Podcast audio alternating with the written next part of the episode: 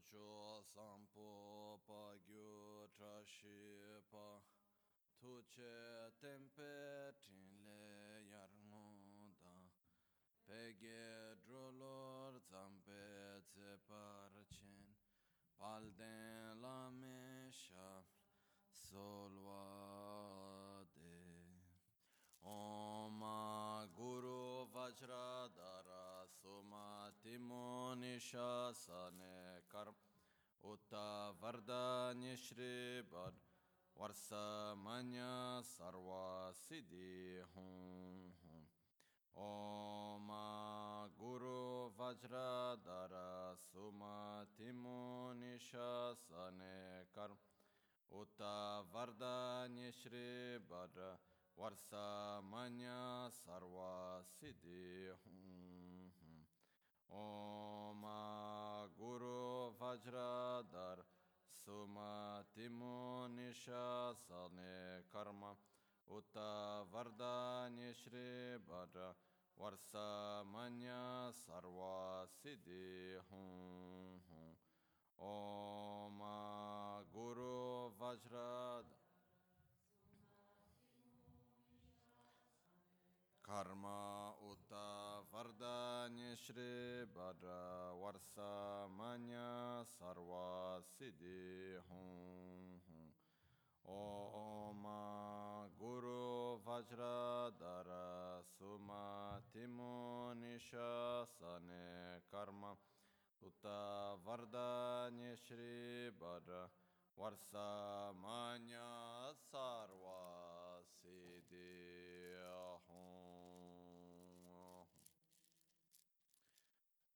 Pakyuke kudan dagi lo Pakyuke sundan dagi nga Pakyuke tudan dagi Ten yerme chintu jingi lo Makyuke kudan dagi lo Makyuke sundan dagi nga Makyuke tudan Kristo jingelo. Sa shi pege chu shi me do chang, re rab ling shi ni de genpa di, sangye shindu migde uwar gi, drogu namda shingla che parashu. Yedam guru radna mandrala kam niryataya.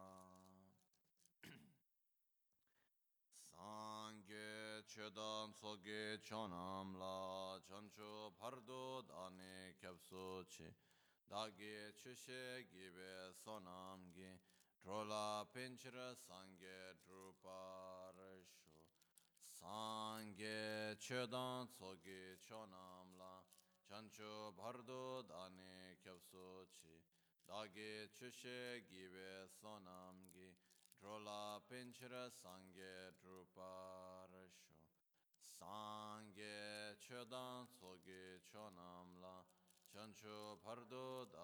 Kyapso Dage chushe gibe sonamgi Drola penchira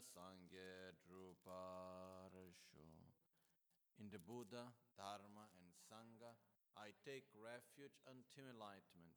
Through the practice of generosity and the other perfections, may I attain Buddhahood for the benefit of all sentient beings. kanse kanshim medo she takche ngobo mimi pa tetse ngome tendelwa loyi dune chidarne kanse ngoda ngome da loyi dune mimi mine pa nampa shen mepe mikpa mebar verse 33 and 34 when a truly existent functional phenomenon which is conceived as not existing, is no longer taken as a mental aim, then, lacking a support, how can the non functional phenomenon of its non true existence remain before the dualistic mind? When neither a truly existent functional phenomenon nor the non functional one of its non true existence, remains before the dualistic mind, then, since the other alternatives cannot be the case, there is a full pacification intrastate without mental aim at the impossible.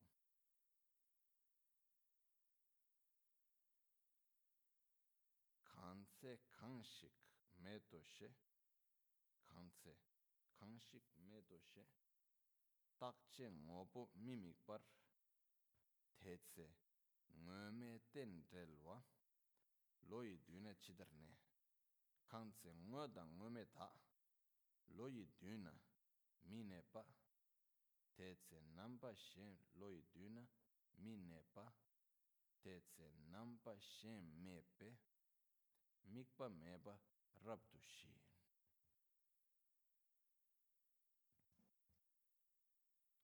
Just one second. kansi ngobo kanshi denpara me te tachung ngobo denpara ye na miksu rungwa la denpara me me pe. De me tu to pa te tse denpe ngobo denpe ngo me ten che chen dendu dan trawe chera kaba dendu lo. Chidara ne de chuchi na trawe chunyi me be den chunyi me be den don denpa drum na chidini ran shingi drupe go pa la. Toni ngo son to tope kansa ki ngo na toni dan toni la ni ba yang shi wa tang ba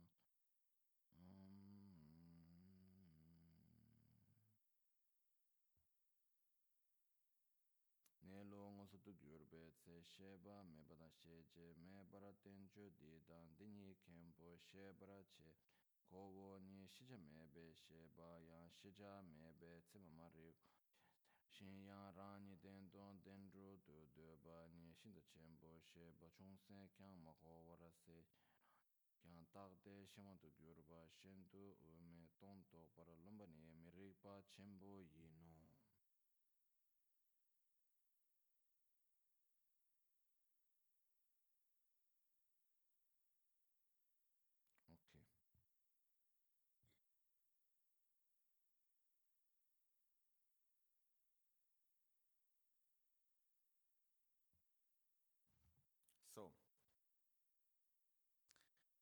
here, as uh, we saw yesterday, we were talking about the different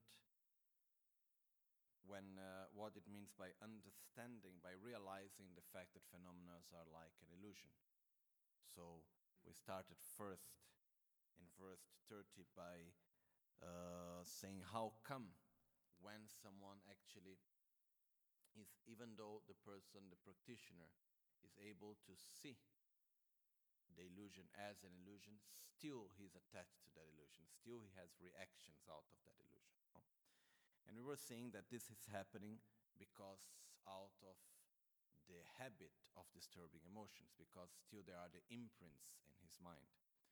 So then came the question, but so is there any way out of it? And let's say yes, because the more he actually familiarizes himself with the lack of inherent existence, the easier it will become for him actually to be free from that grasping.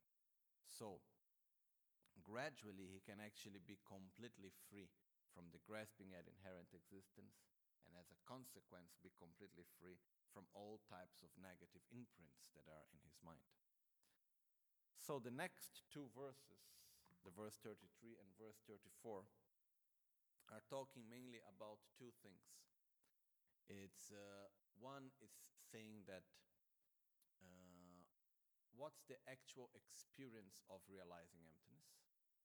Because when there is a direct experience of realizing the lack of inherent existence, it's a very particular because our mind, at this moment, the mind of ignorance, we live in a total dualistic state, which means that our phenomena are for us relative or they are absolute. We are not able to put the two things together.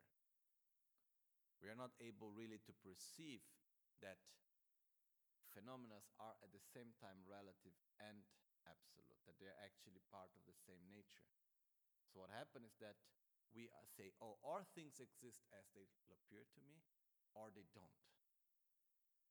Which means, or we are able to say, Yes, there are functional phenomena, so I can see you, you can talk, you can walk, things can work, the law of cause and effect functions, and so and so on. But everything that I see appears to me as being out of its own existence. Okay? Even though I know it's not like that, that's how things appear to me, right? When we look at things, when we look at situations, at people, and so and so on, everything appears to us as if it existed independently of us. We have nothing to do with everything else. Okay, that's how things appear to us. So, for example, if someone is doing some uh, harm towards us, saying something negative towards us, or doing anything like this, how does it appear? We get harmed or not? Yes. When we feel harmed, how do we see the person that is supposedly harming us? As an interdependent phenomena that depends on the imputation of the name? or we see it simply as he exists there by his own characteristics and his, it's his fault if he's like that. Okay? So, what happens is that things appear to us as being out of their own characteristics and we follow it. So, even though we know it's not like that, still it appears in this way. Then what happens is that we go to meditate and we say, No, it lacks inherent existence. It doesn't exist as it appears to me and so and so on. But in the moment that we go to meditate deeply and to analyze and to observe and to reflect and to meditate on the lack of inherent existence, we are not able anymore to see the person. Because we are not able to understand, we are not able to, to, to experience how can someone exist and at the same time be free of inherent existence it's something more deep. It's not intellectual. It's, it's, it's, it's a more in a deeper level. So what happens is that when we go to meditate, actually, when we go to meditate on the lack of inherent existence, when that is the object of meditation, there is nothing else in the mind. Okay? So there is the person that is supposedly harming me. Then I start to observe. I say, where is this person? Where is the harm? by its own characteristics. Does it exist or not? Is there any harm being made to me that exists independently of the causes that I have created, independently of the conditions around me, independently of its own parts? Is there any harm being created to me independently of the value that I myself am attributing to it or, or not? You know, how many times in our lives something that looked as harm later came out as a benefit, or the other way around. We never know, really, you know. We, at that moment, we give that value. We, are say, we attribute that value to the situation, to the object, and we make it become so. So if we start to observe, and then we will see that by its own characteristics, it simply does not exist. And when we look that by its own characteristics, it simply doesn't exist, then we're not able to grasp at it anymore. It fades away. And the only thing that remains is the lack of inherent existence at that moment. So then, when we meditate on the actual lack of inherent existence, that's when we meditate on the emptiness and then our mind can go deep into that. But while we go deep into the lack of inherent existence, we are not able to see anymore the person, we're not able to listen, we are not able to perceive anything else, only the lack of inherent existence. Then, when we get out of that meditation, then we are able to see the person again, but still it appears to us as if it existed out of its own characteristics, even though we know it's not like that. Okay? So, this is a process that within the state of meditation of emptiness, there is no other object of perception other than emptiness itself. So there is no people, there is no voices, there is no anything. There is only, like for example, if I take for instance the bottle and I start to meditate on the lack of inherent existence of the bottle, in the beginning I see the bottle. In the moment that I reach the lack of inherent existence, the emptiness of the bottle, the only thing I perceive is the emptiness itself, nothing more. Because within our dualistic mind, we are not able to put the two things together. We are not able to fit them in the same place. Relative existence, which means cause and effect, and the fact that things exist based on the imputation of the name, interdependence, and the lack of inherent existence. Intellectually, we may be able to put the two things together, and that's already very wonderful. But in the direct perception way, based on our dualistic mind, we are not able to have the two things together. So, when is it possible actually to have the two things together? When we become so called a Buddha. That's when actually we are able to perceive at the same time the two things together. That's why here in the verse it says, no? Verse 34. When neither a truly existent functional phenomenon nor the non functional one of its non true existence remains before the dualistic mind, then, since the other alternatives cannot be the case, there is a full pacification into a state without mental aim. Um,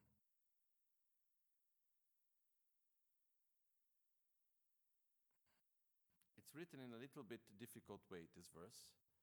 Uh, but if we go to see the commentary that explains it, it's talking exactly about this, as I just said. But let's just try to catch a little bit better the words of the verse.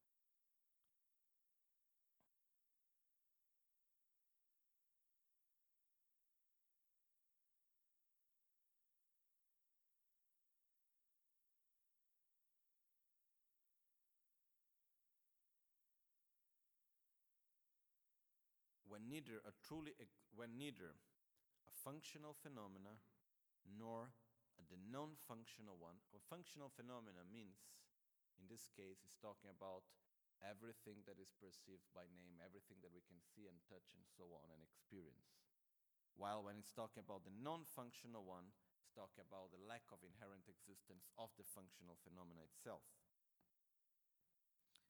When both of them remains before here it's talk about the dualistic mind. Let me just check the Tibetan, sorry, but.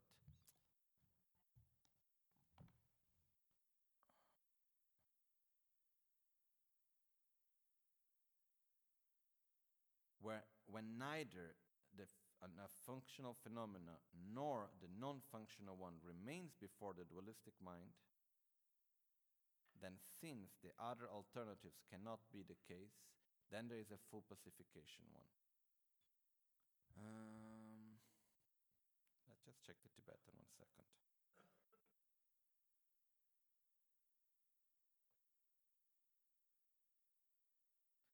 Kanse ngoda ngome tak loi dun la mine pa.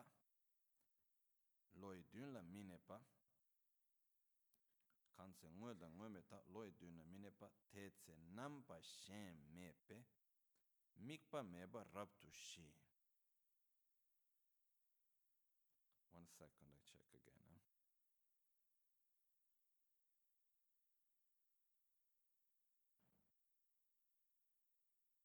Tena kangi tse ngopo dang, ngopo uh, ngopo dang, ngome tak, dendrup kanyang, loyi du na mineba te tse, dempar drube, dempar drube namba shen me pes, dempar drube namba shen me pe, denzingi mikpe teso, 타다 메버 똑버 트바 타다 랍도 시와 인테스.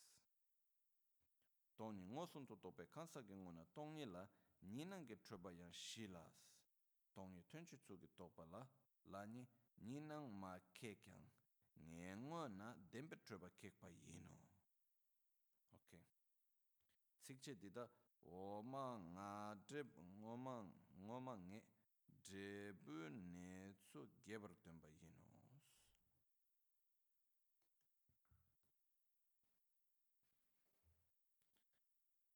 Basically, what it's saying is that when we have here, when it says, where neither a truly existent functional phenomenon nor the non functional one of its non true existence remains before the dualistic mind. Actually, in Tibetan, there is no dualistic mind, it's just saying it remains before the mind itself, basically, what it's saying is that at that moment, it's, it's uh, describing the experience of realizing emptiness. Within the moment of the realization of emptiness, there is no any perception, there is no appearance, and there is no grasping at inherent existence, basically. Because in the moment that it's not, there is no conceptual thought, and at the moment of the object of perception, it completely lacks inherent existence. So that moment is when we can have actually an experience of being free from the appearance and the grasping at inherent existence. So basically, it's like having a short holiday from our ignorance. Okay?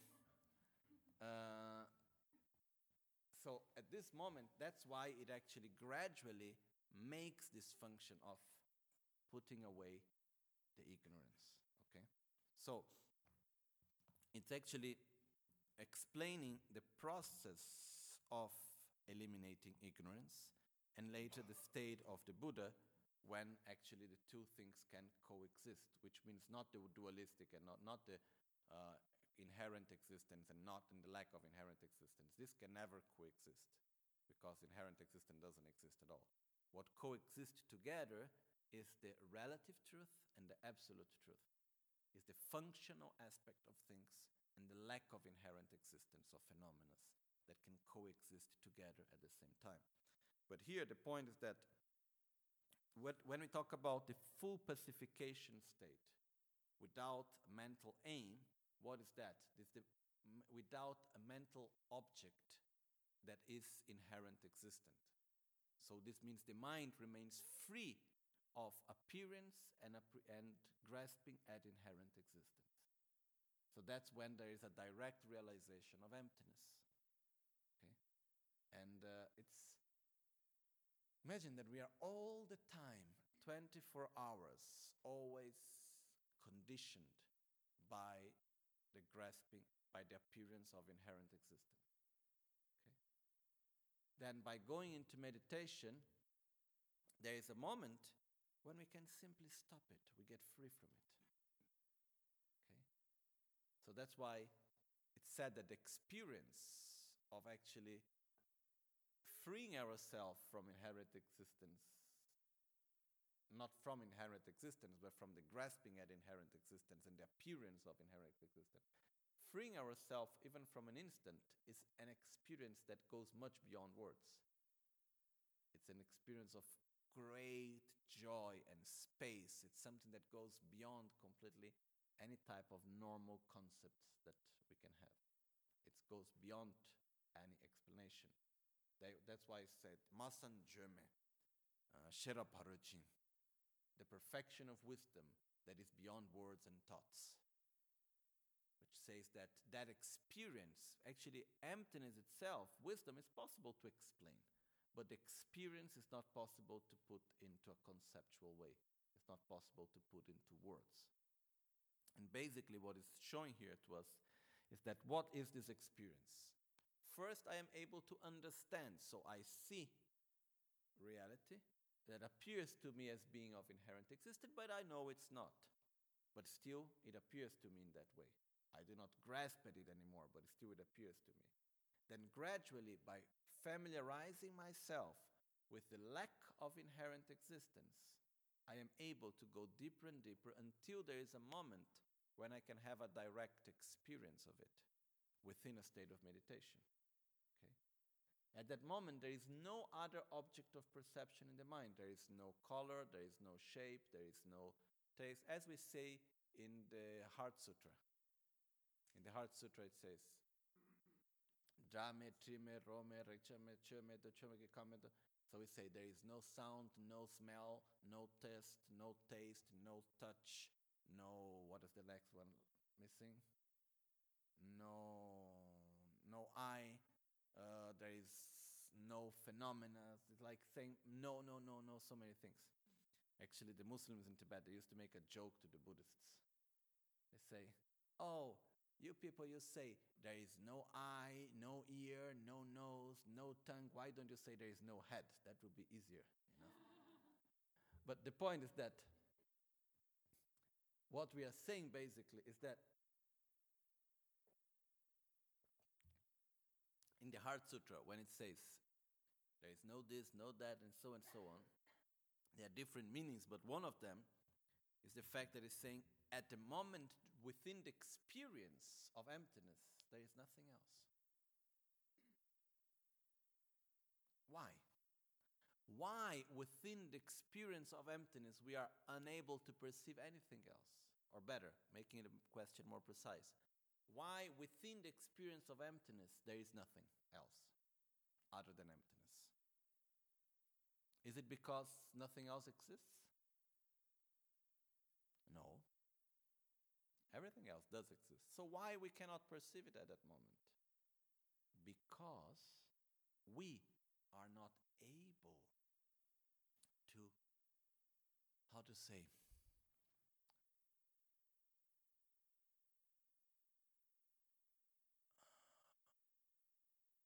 it's not accept the right word. But the point is that we are not able to even conceive the fact that phenomena do not exist out of their own characteristics. So, in the moment that we perceive the lack of inherent existence, we are not able to fit phenomena into that. It simply don't fit together. So, it's like somehow it's a way like okay let's say we have a software in ourselves we need to reset the whole software you know and rewrite it from the basis. And there are things that simply don't fit anymore. So, in our way, we are so used that phenomena exist out of their own characteristics and so and so on. So, when we are able to see that they don't exist out of their own characteristics, we are not able to fit together the existence of phenomena. It takes time in order to be able to see things through that perspective. That's why there is a long process of familiarization, which it goes there. It, it goes, goes into two parts a moment of deep state of meditation, samadhi, on the lack of inherent existence, where there is nothing out other than the lack of inherent existence. And then, as soon as we get out of that state, then there is what's called Dedo Gyumatabu, which is seeing phenomena as an illusion which means I things appear to me as being of inherent existence, but I know they are not. And the more we do this, both these two, the more the two get together and more near to each other. Okay? Until there is a moment which is so called enlightenment, where actually there is not any more state of dualistic mind same time that I can experience directly the lack of inherent existence, I can perceive all other things. But I go out of the conceptual way of, perce- of perceiving phenomena. This is being explained in the next verses.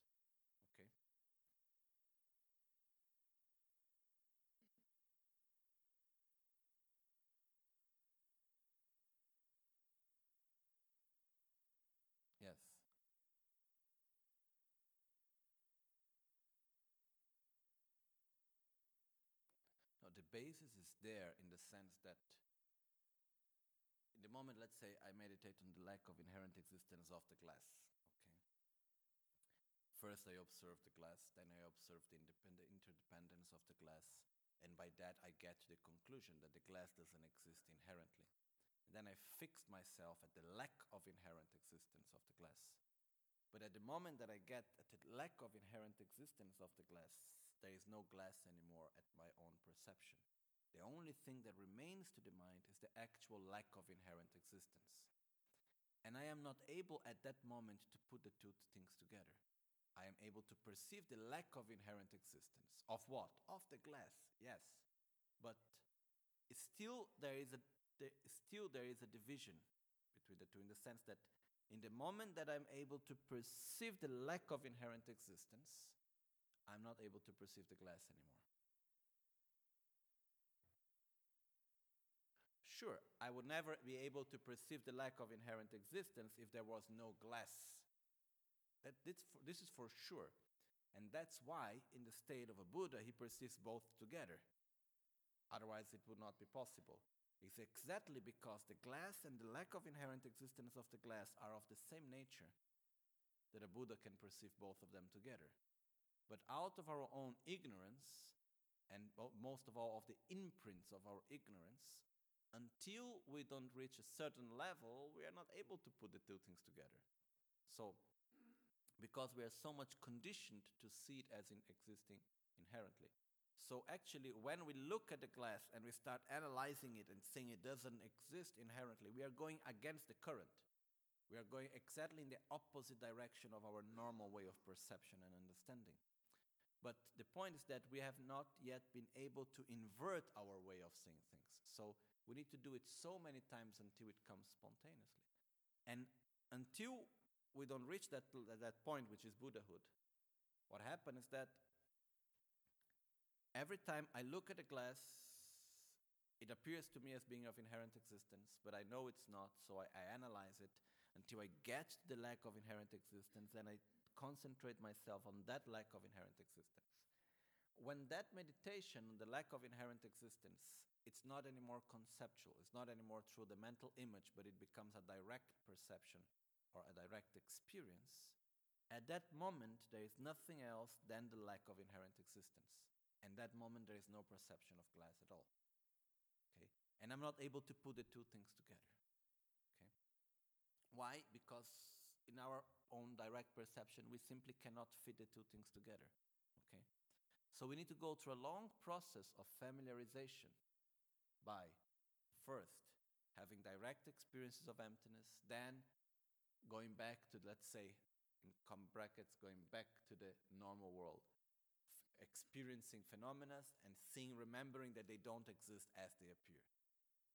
And then as we go on with that, then later, when we are able to put the two things together and have what we call a non dualistic mind.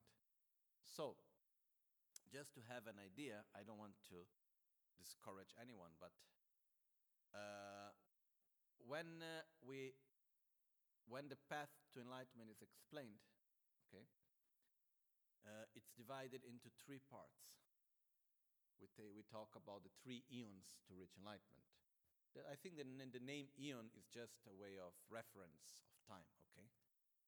But the first eon is until we realize emptiness. Okay? The next two eons is until we eliminate the imprints of ignorance. Okay? So, it is like, in other words, we have the first eon until the path of seeing. And inside the path of meditation, until we reach Buddha, we have another two eons to go. Okay? So one is until the seventh bhumi is one eon, and from the seventh to the tenth is another one. So which means we need, we need to go deeper and deeper and deeper and deeper. And the more we go deeper, the longer it becomes. It's like when the dirt is very gross, it's easier to take away. When it becomes deep stains, we need time to clean it. So, this is also important for us to understand in our own path, in our daily practice. You know, when we have very strong mental defilements, it's much easier to deal with them, actually, in a way. When we, when we get to the point where we are quite stable and everything looks fine and looks like there is no problem, then it's difficult because we need to go deeper and looks like it's fine, but actually there are things inside that we know they are not okay. And then it takes more time, and then it's like, you know, cleaning specifically the little stain that is there. And, and it takes longer, basically. Okay? Hmm? No, it, uh, it's from the seventh to the tenth bhumi. It's part of the process of eliminating the. No, no, it's three eons. The first one until from the path of accumulation to the path of seeing. There are next two. The second one is from the first from the second from the first bhumi to the seventh bhumi. The third one is from the seventh to the tenth. Okay? But the point here is that there is this process that we need to go through, which is gradually eliminating our stains. So that's why also this is just in brackets in between of what we were saying, but that's why often the great practitioners, let's make an example when where they are able to eliminate their anger somehow, which means they don't get any more angry with any of the conditions that are around, what shall we do if we are able to do that? Let's say in our life we are able to overcome all the anger and all the conditions that we have around us don't make us any more angry. Does that mean that we are totally free of anger? So, what we need to do? Look for conditions. We need to go to look for situations that generate us that emotion so we can see it and we can deal with it and we can overcome it. Okay.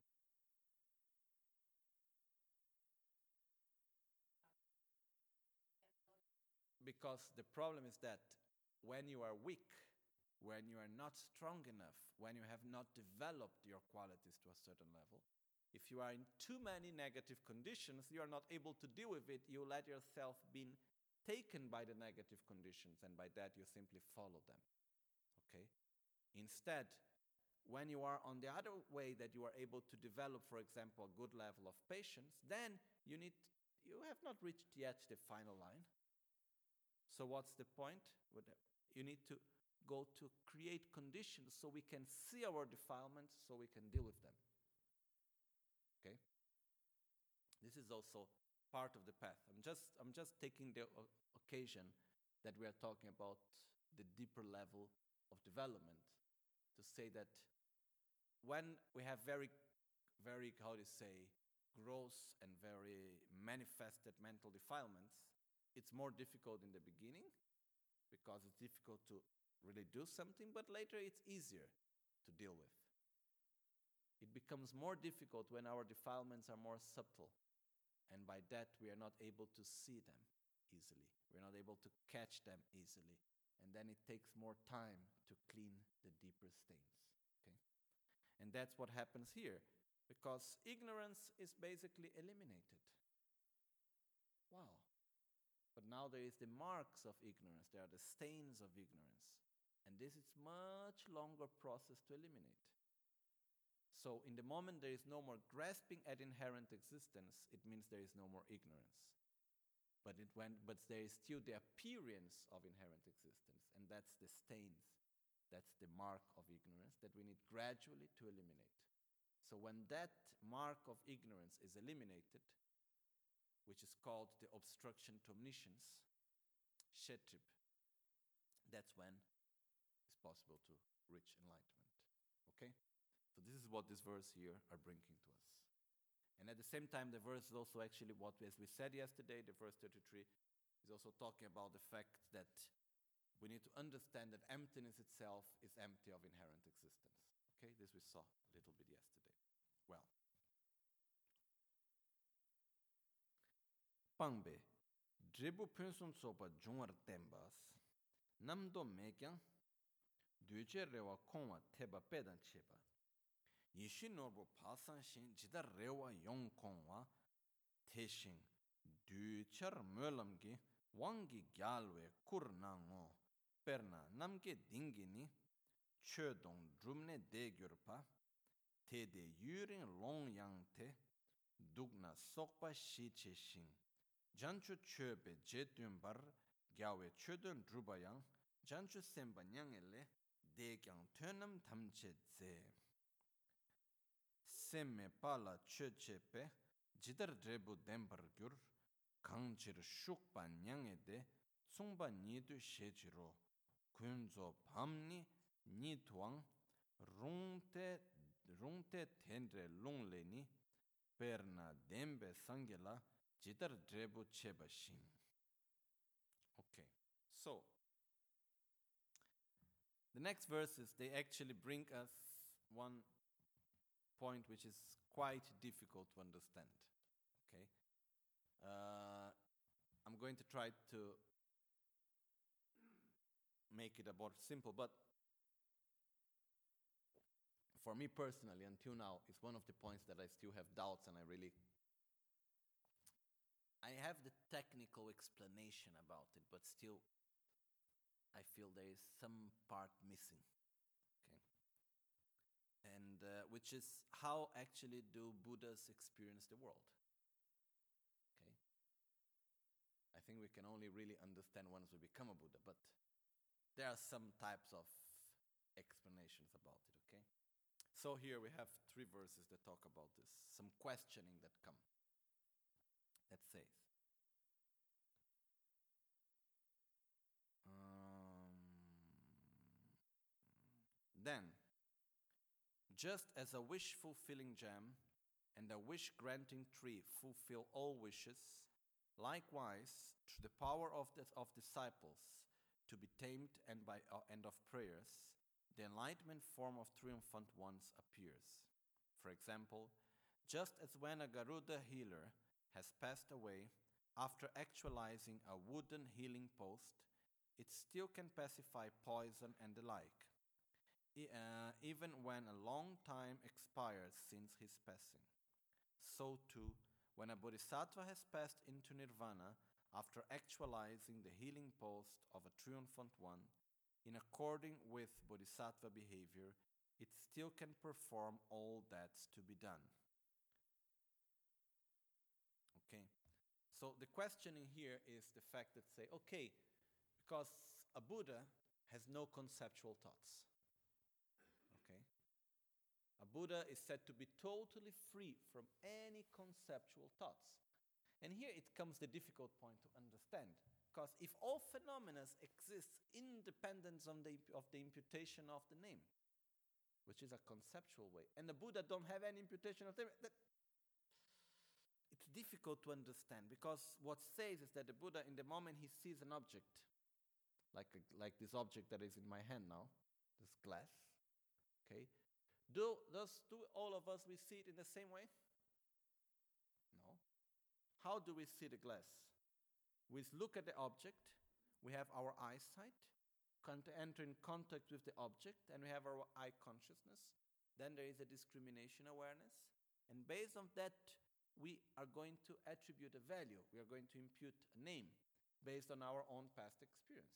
So there is a conceptual part in that. Okay. The Buddha is free from that. So how will the Buddha experience things?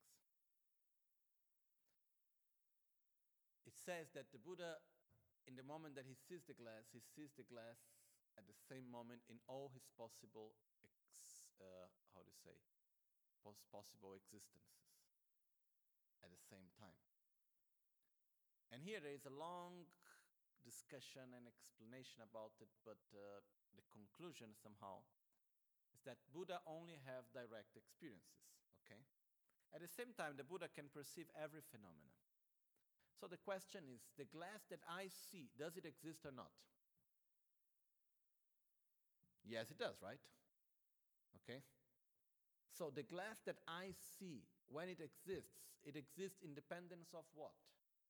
The basis of imputation and the imputation of the name that I am creating, right? So who is able to see the glass that I see? Me. So, if Buddha can perceive every phenomena, how can he perceive the glass that I perceive? By having a direct perception of me. Okay? It's by having a direct perception of myself that Buddha can see the glass that I see. Okay? A direct perception means a non conceptual perception. So basically, as I was saying before, this is a very difficult point to understand, okay? So don't worry if you don't get all the answers right now in your mind. But the point is that imagine this that how can the Buddha see all phenomena? The only way is by having a direct experience, by seeing directly all sentient beings. So by that, it's possible to see all the other phenomena. Okay? Because the Buddha himself is completely free from the conceptual way of things, seeing things. And for us, it's very difficult to understand how can actually we exist in a non-conceptual way. It's very difficult. So that's why here comes the question. It says, but if a Buddha doesn't exist anymore with conceptual thoughts, how can he act for the benefit of others? How can he interact with us? Okay? if he's free from this type of understanding and this type of, uh, how to say, experiences. So the answer that is giving is that actually the reason why a Buddha still can interact with us, with sentient beings and so on, is because the Buddha still is interdependent. Even though he has reached enlightenment, is a Buddha uh, of inherent existence or not? No, he still is interdependent. And because of that, he has created causes. We have created causes. With our own causes also create conditions, and because that of that we interact, which is what he's saying here. Uh, through the power of disciples, which means the merits that we generate, the causes that we create, in order to be tamed, in order to be guided to enlightenment, and of our own prayers, the power of the directing of the mind, of our prayers, and the prayers of the Buddhas in the moment still when they were a bodhisattva, the prayers to help others, and so on and so on. So, through the power of these two, our merits and the prayers of the Buddhas, the enlightenment form of a Buddha appears. What is called the Rupakaya, the manifestation of form. So, a Buddha actually would not need form, but the form comes out as a result of the interdependence between our merits and the prayers of a Buddha, of the Bodhisattva when he was still a Bodhisattva, actually. No? For example, just as when a Garudika healer has passed away after actualizing a wooden healing post, I really have no idea what this wooden healing post is exactly, okay? Maybe in the commentary it explains a little bit better, but we can imagine that there is this way of making this healing post. It still can pacify poison and the like, even when a long time is expired since his passing.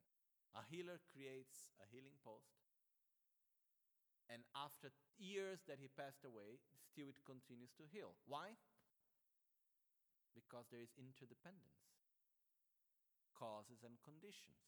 Similar to that, when a bodhisattva has passed into nirvana, after actualizing the healing post of a triumphant one, in accord, in accord with bodhisattva behavior, it still can perform all that's to be done, which is basically thanks to the motivation, to the merits of the bodhisattva, to the direction that he gave to this mind, in union with the merits of us.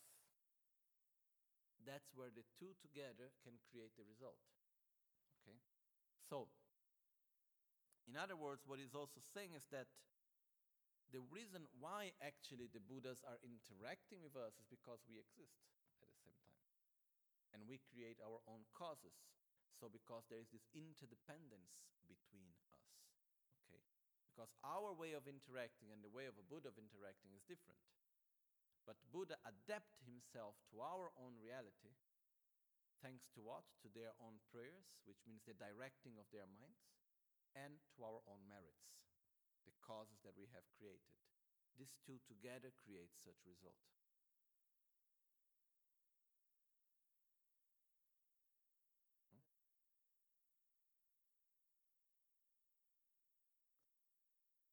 Not those only. No, it's not a matter of being Buddhist or not being Buddhist, first of all. Uh, it's a matter of having created the causes of not having creating the causes. A Buddha can manifest in million different ways. You know, it does, doesn't necessarily need to be in a Buddhist appearance. Okay. Uh, there, Buddha can manifest in the ways of bridges and in the ways of animals and in the ways of all sort of things. The point is, it's not necessarily the historical Buddha or the Buddhist perspective. Okay, it goes much beyond that. So the point is that yes, he can only manifest himself towards those that have created the causes in order to be able to receive such benefit. Yes, yes, yes. It's, it's not like, oh, I want to see the Buddha. You know, if it's like this, then it would never happen because from the beginning we don't know. You know, it, it's, it's not that matter. It's like we needed to create the merits to have the positive energy, the positive karma in order to be guided to create this connection. Okay? So, uh, yeah, a Buddha can wish to help us as much as he wants, but he cannot enter in contact with us if we do not create the causes ourselves also for that. Okay? First of all, all the bodies of the Buddha are inseparable. Okay? So wherever there is one, there are the others. Uh, the only the body of the Buddha that we can perceive is the Nirmanakaya. Nirmanakaya. Because the basically the Dharmakaya is the mind of the Buddha. Okay? The Rupakaya, which is the form body, manifests in two, two ways, which is the, called the Sambhogakaya, the Sambhogakaya and, and the Nirmanakaya. The Sambhogakaya, the body of enjoyment, can only be perceived by bodhisattvas that have already get, got out of the cycle of samsara. Okay? So the Nirmanakaya, the body of emanation, is the emanation of a Buddha for those that have no, have no realizations or in a physical, gross way. That's so the so-called Nirmanakaya. There is one way of the Nirmanakaya, which is the way like uh, when we talk about like Buddha Shakyamuni, that he comes in the form of a guide, that he, uh, he acts the 12 deeds of a Buddha, and so and so on. And then there are many other forms of emanations where we are not able to see as the Buddha, but still is there to benefit us. What happens is that whenever we make a prayer, or we make the visualization, or we invite, for example, Tsongkhapa, what happens is that it says wherever there is the form of Buddha, there is the mind of Buddha. Okay. So uh, basically, the form that we are inviting, this depends on, there are many different ways of visualization. Sometimes we visualize the Sambhogakaya, sometimes we visualize the Nirmanakaya. Okay. But any form that we can actually see and experience directly is a Nirmanakaya emanation. Okay. The way how we visualize it depends. We can visualize in the Nirmanakaya form, we can visualize in the Sambhogakaya form. There are different ways of visualization. But if we have a direct experience, it must be a Nirmanakaya emanation. Okay? Okay, thank you. Welcome. Okay. So, uh, okay, the important thing for me at this point here is, oh, first of all, understanding what is actually trying to show here to us, my, from my understanding, is that first of all, when someone reaches enlightenment, it's not like getting out of the world. It's not that being disconnected with everything else. Okay? It's experiencing everything in a different way, but still being in the world, still relating to everything and everyone. Okay? This is very important to understand. Because there is this the idea that the when reaching nirvana means completely like turn off. And it's not like that. Or living in a, or, or experiencing a complete parallel experience that has nothing to do with this world. No it's living in this world but with much more not even much more but in a complete different way basically. Okay? There is no more suffering there is no more ignorance there is no more this dualistic mind through which we live. Okay? But still, there is the possibility of perceiving our dualistic mind and acting in order to benefit us. So it's not like getting out of this world and going somewhere else and have nothing to do with, with us. Okay? Because sometimes, you know, people think that reaching enlightenment means turn off or just becomes one with the whole or whatever, you know. And it's not like that. All Buddhas are of the same nature, but they still keep their own individuality. Okay, there is the each one is one. When I reach enlightenment, I'm going to be myself. You reach enlightenment, you are yourself. We can meet. But we have the same nature as Buddhas. Okay? Well. Dembe tongwe chul gyurgi, tongni tongwe chishikcha. tarpa tsam töbar döbe kyang tongni tarpa eh, tsam tarpa tsam töbar döbe kyang tongni to gobar druba tsöpa. Dembe tongwe chul gyurgi tongni tongwe chi shikcha len tongni tope sherab teni sipala drowe lamdu druba tekpa chembo dö tekpa chembo döde karlongi drube gone druba kangchir lungle lamdi ni mē par janchu mē par sūng rikpe dhrupa, gotsungi dhrupas. Kalte tekche mā dhrup na kyo ki lungi jitar dhrup kanchir nigal, kanchir nigal la di dhrup.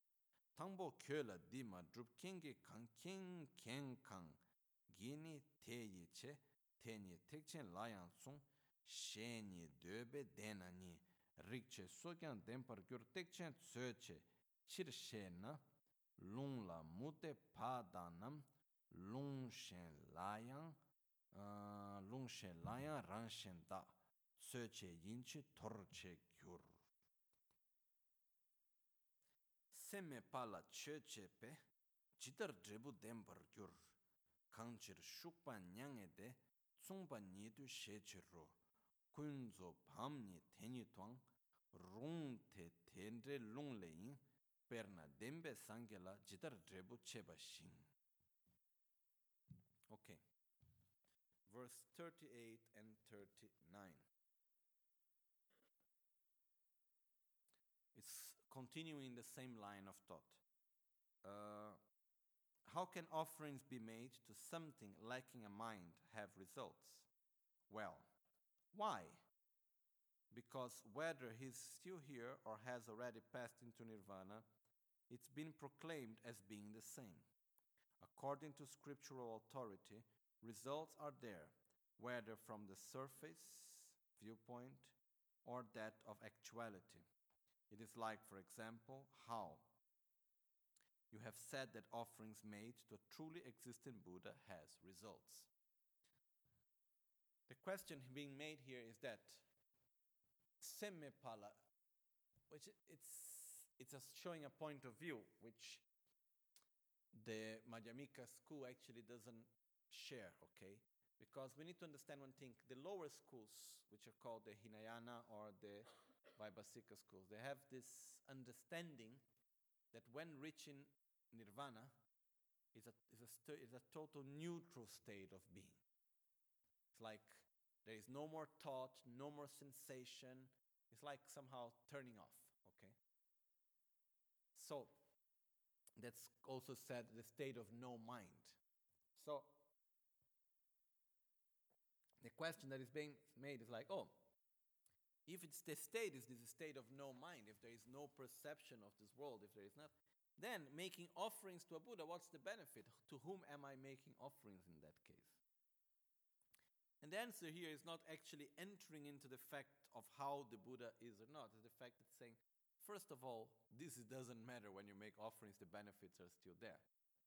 In the same way that you make offerings to a, to a Buddha that you see as being truly inherently existent, and there are benefits out of that, still there will be benefits when, in the same way, there will be benefits an offering to a Buddha that is lacks of inherent existence. It's not like there is no any difference in that, no, as it says here. Um, first of all, or has already passed into nirvana, it's been proclaimed to be the same. It's the same Buddha before reaching enlightenment or after reaching enlightenment. It's the same continuum. So it continues to exist, first of all. It's not that in the moment that someone becomes a Buddha, it lacks to exist. It continues to exist. It's the same continuum. It's the same. And most of all, when here we're talking about making offerings, the benefits of making offerings comes from our side of making offerings. It does not a matter of the one who is there receiving it or not. Okay? So I can make offerings to a Buddha. Let's say, let's make the hypothetical aspect. Let's say if Buddhas would not to exist, still there will be benefits of making offerings. Because when I make an offering, what I am doing, I am cultivating my own humbleness and my own respect and gratitude and so on, and I receive benefit out of making offerings myself. The benefits of making offerings is not the fact that you receive my offerings, it's the fact that I make the offerings. Okay? So, that's, that's why it's here saying it doesn't matter really much if the Buddha actually really exists or it doesn't exist. Actually, the first verse it's saying, yes, Buddha actually do exist because in the moment that you reach enlightenment, you simply continue the same mental continuum. You do not lack to have existence. But actually, when you make me the questions about making offerings, to have whoever you make offerings, the important thing is making the offerings, it's not assuring that the one to whom you made receives the offerings. Okay, so it's quite simple in this sense.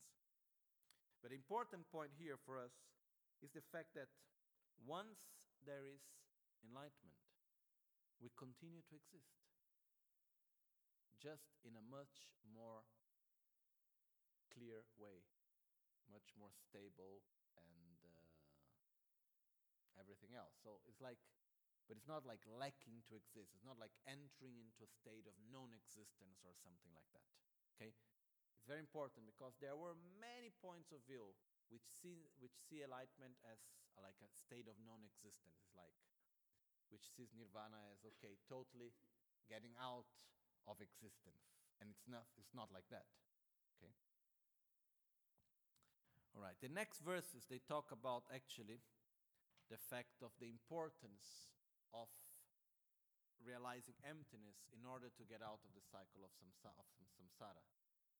Okay, but we are going to go through that tomorrow because otherwise we start something here and then it's too long for us to conclude it. Hmm?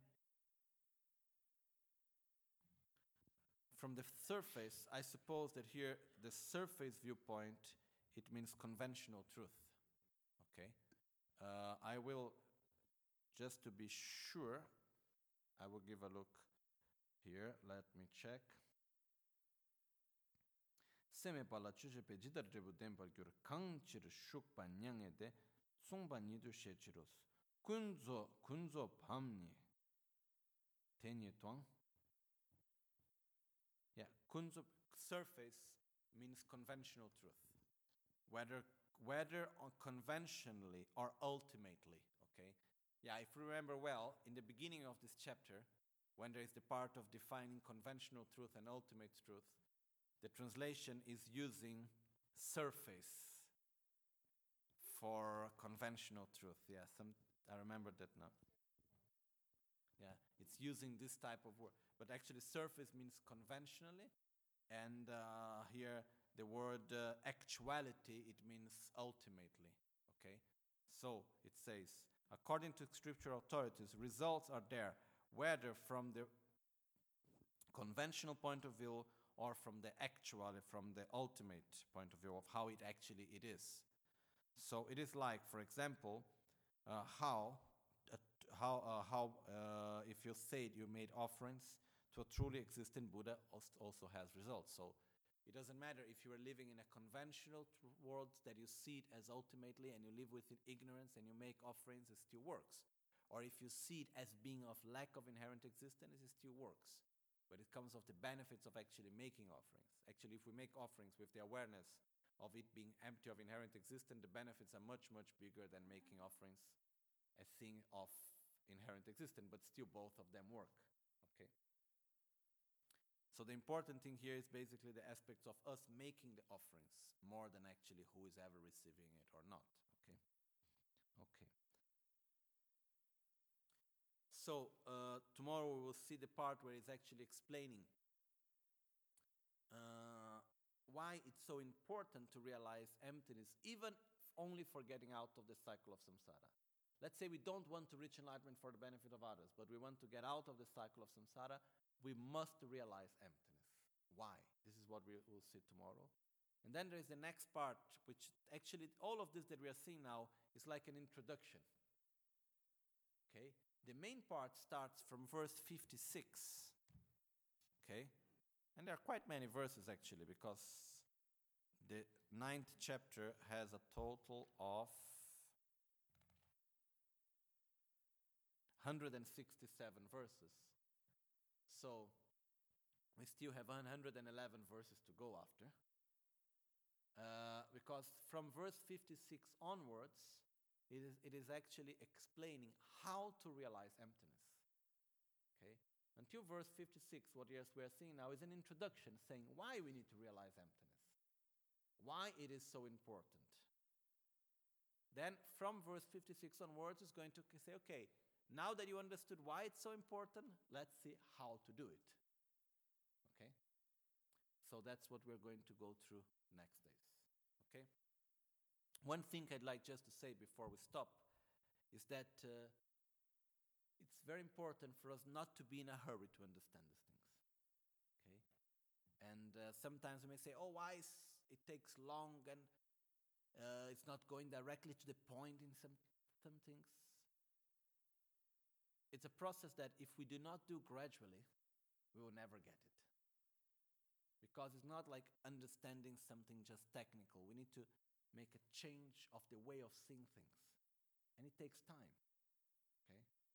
That's why normally when we study about the correct view of reality, uh, it takes at least four years dedicated only for that. Okay? So this is how it's done normally. Why? Because we need to change the, our way of thinking. No, if we say Latin, forma mentis, need to change the way of looking at things, and this takes time. That's why it's important to read it again and again, to reflect upon it again and again, and slowly it comes to life.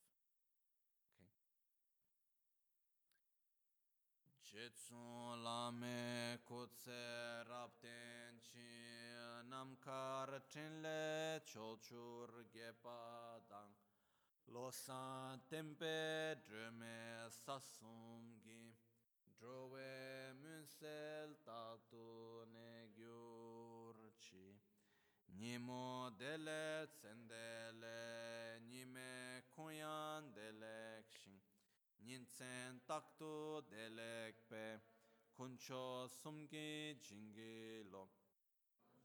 Sumgi ngodru tso kuncho sumgi At dawn or dusk, at night or midday, may the three jewels grant us their blessings. May they help us to achieve all realizations and sprinkle the path of our lives with various signs of auspiciousness.